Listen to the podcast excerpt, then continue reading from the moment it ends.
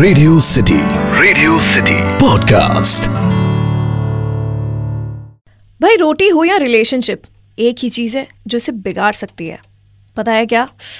Pressure और एक ही चीज़ है जो दोनों को बचा सकती है और वो है पेशेंस वेल well, मैं हूँ आरजे दामिनी और ये है आपका फेवरेट फ़ूड पॉडकास्ट एक ज़रूरी सूचना बड़ी मुश्किल से डाइट पर गए हुए लोग इसे ना सुने। ये सुनने के बाद बहुत तेज भूख लग सकती है। ये है सिटी का फ़ूड कास्ट सिटी का फ़ूड कास्ट भाई आज बात करूँगी उसकी जो किसी को पसंद है गरम गरम किसी को फूली फूली किसी को उतरती उतरती और सासू माओ को गोल गोल so today will be talking about the round flat bread from India जिसे अपन रोटी चपाती या फुल्का के नाम से भी जानते हैं।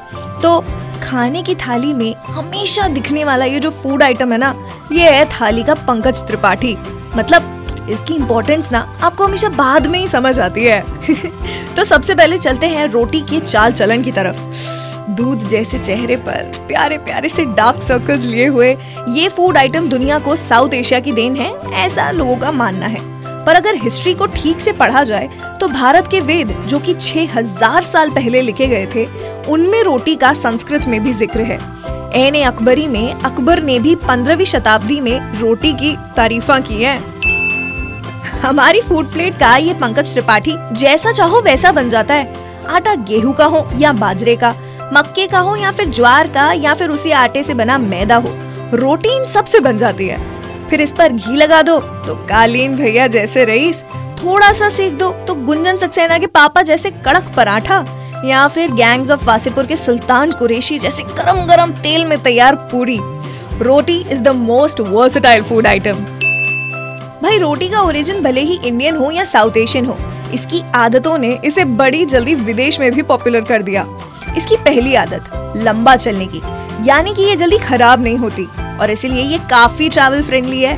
इसकी पॉपुलैरिटी की दूसरी वजह है इसकी गोल शेप क्योंकि ये गोल थी तो इसका इस्तेमाल ट्रैवलर्स कटोरी की तरह भी कर लेते थे। यानी कि साथ में जो दही, सब्ज़ी या मक्खन लेकर निकले थे, वो इसी पर लगा करके खा लेते थे। अब पता चला कि ये रोटी हमेशा गोल ही क्यों होती है? इंडिया में रोटी को सबसे ज़्यादा पॉपुलैरिटी जो है फ्रीडम स्ट्रगल के दौरान मिली। वो भी सिर्फ़ इसलिए नहीं कि तांत्या तोपे और रानी लक्ष्मी जैसे महान क्रांतिकारी इसे युद्ध में साथ लेकर चलते थे, बल्कि इसीलिए क्योंकि आज़ादी की लड़ाई में चपाती के नाम का भी अपना एक आंदोलन हुआ था। ईयर 1857 में क्रांति के दौर में जब अंग्रेज़ों से छुपते छुपाते देश को उनके खिलाफ खड़ा करना था, तब कई संदेशवाहक आम नागरिकों के घर के बाहर चपातियों के बंडल छोड़ देते थे। जो भी उसका साथ देने वाला होता था वो उन चपातियों को घर में रख लेता और उससे भी बड़ा एक नया बंडल बना देता और संदेशवाहक उसे दूसरों के घर छोड़ाते अंग्रेज़ अफसरों ने ऐसे कई चपातियों के बंडल पकड़े, लेकिन ना तो उन पर कुछ लिखा था और ना ही कोई निशान था। तो किसी को गिरफ़्तार करें भी तो कैसे करें? तब इसे चपाती मूवमेंट का नाम दिया गया। यानी कि रोटी ने सिर्फ़ हमारे पेट की भूख से ही नहीं, बल्कि अंग्रेज़ों से भी हमें आज़ादी दिलाई। भाई, रोटियों के कई शेप साइजेस और वेराइटीज होते हैं, लेकिन पराठा एक ऐसी चीज़ है जिसे C N N top fifty foods की लिस्ट में भी शामिल किया जा चुका है। मैदे से बना नान, भट्टी की आँच पर सिकी हुई तंदूरी रोटी और सबसे इंटरेस्टिंग है रुमाली रोटी। भाई, रुमाली रोटी जो है ना, ये रोटियों का ज़ीरो फिगर है। हाँ ये नॉर्थ इंडिया और पाकिस्तान में काफ़ी पॉपुलर है। पंजाब साइड में इसे लंबू रोटी भी कहते हैं। इस लंबू को पतला और लंबा बनाया जाता है। और लोग कहते हैं कि क्योंकि ये रुमाल जैसी दिखती है, इसीलिए इसे रुमाली रोटी कहते हैं। पर ऐसा है नहीं। हिस्ट्री सेस के मुगल्स के दौर में खानसामा ऐसी एक पतली सी रोटी बनाते थे प्योर मैदे से और उसका इस्तेमाल उस दौर के किंग्स जो हैं, वो खाने से एक्स्ट्रा ऑयल हटाने के लिए या फिर एक्चुअली हाथ साफ़ करने के लिए यूज़ किया करते थे एज अ रुमाल। मतलब रुमाली रोटी से हाथ पोछते थे? अगली बार रुमाली रोटी खाने से पहले दो बार सोचना पड़ेगा यार। अच्छा रोटी की इम्पोर्टेंस तो हमारी हिंदी फिल्म्स में भी बहुत है। बॉलीवुड के फ़र्स्ट सुपरस्टार राजेश खन्ना ने एक फ़िल्म की थी 1974 में कॉल्ड रोटी, जिसमें खाना चुराने वाला बच्चा जो है बड़ा होकर के रॉबिन हुड बन जाता है। और उसी साल आई थी मनोज कुमार साहब की डायरेक्टेड रोटी कपड़ा और मकान।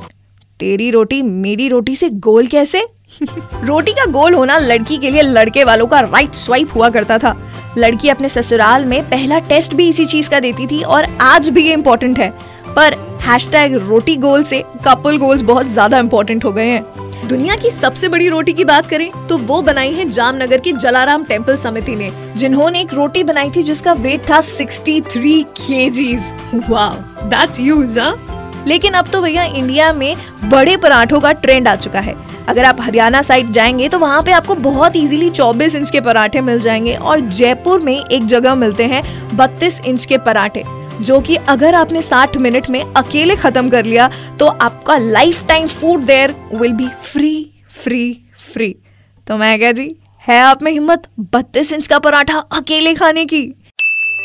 भाई रोटी को ताज़ा खाना जितना इम्पोर्टेंट है, उतनी ही बासी रोटी की भी इम्पोर्टेंस है। याद है बचपन में कैसे जब रोटी बच जाती थी तो माँ अगले दिन उसके पोहे बना देती थी। या फिर भैया हमारे यहाँ पे तो बासी रोटी को फ्राई करके उसमें चाट मसाला डाल करके देसी नाचोस बन जाते थे। सो so यस yes, रोटी ताजी हो या बासी स्वाद और सेहत दोनों के लिए इम्पोर्टेंट है। तो चलिए जरा गोल रोटी बनाने की प्रैक्टिस करते रहिए।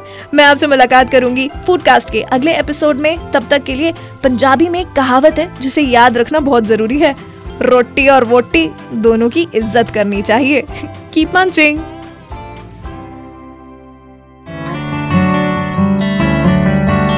radio city radio city podcast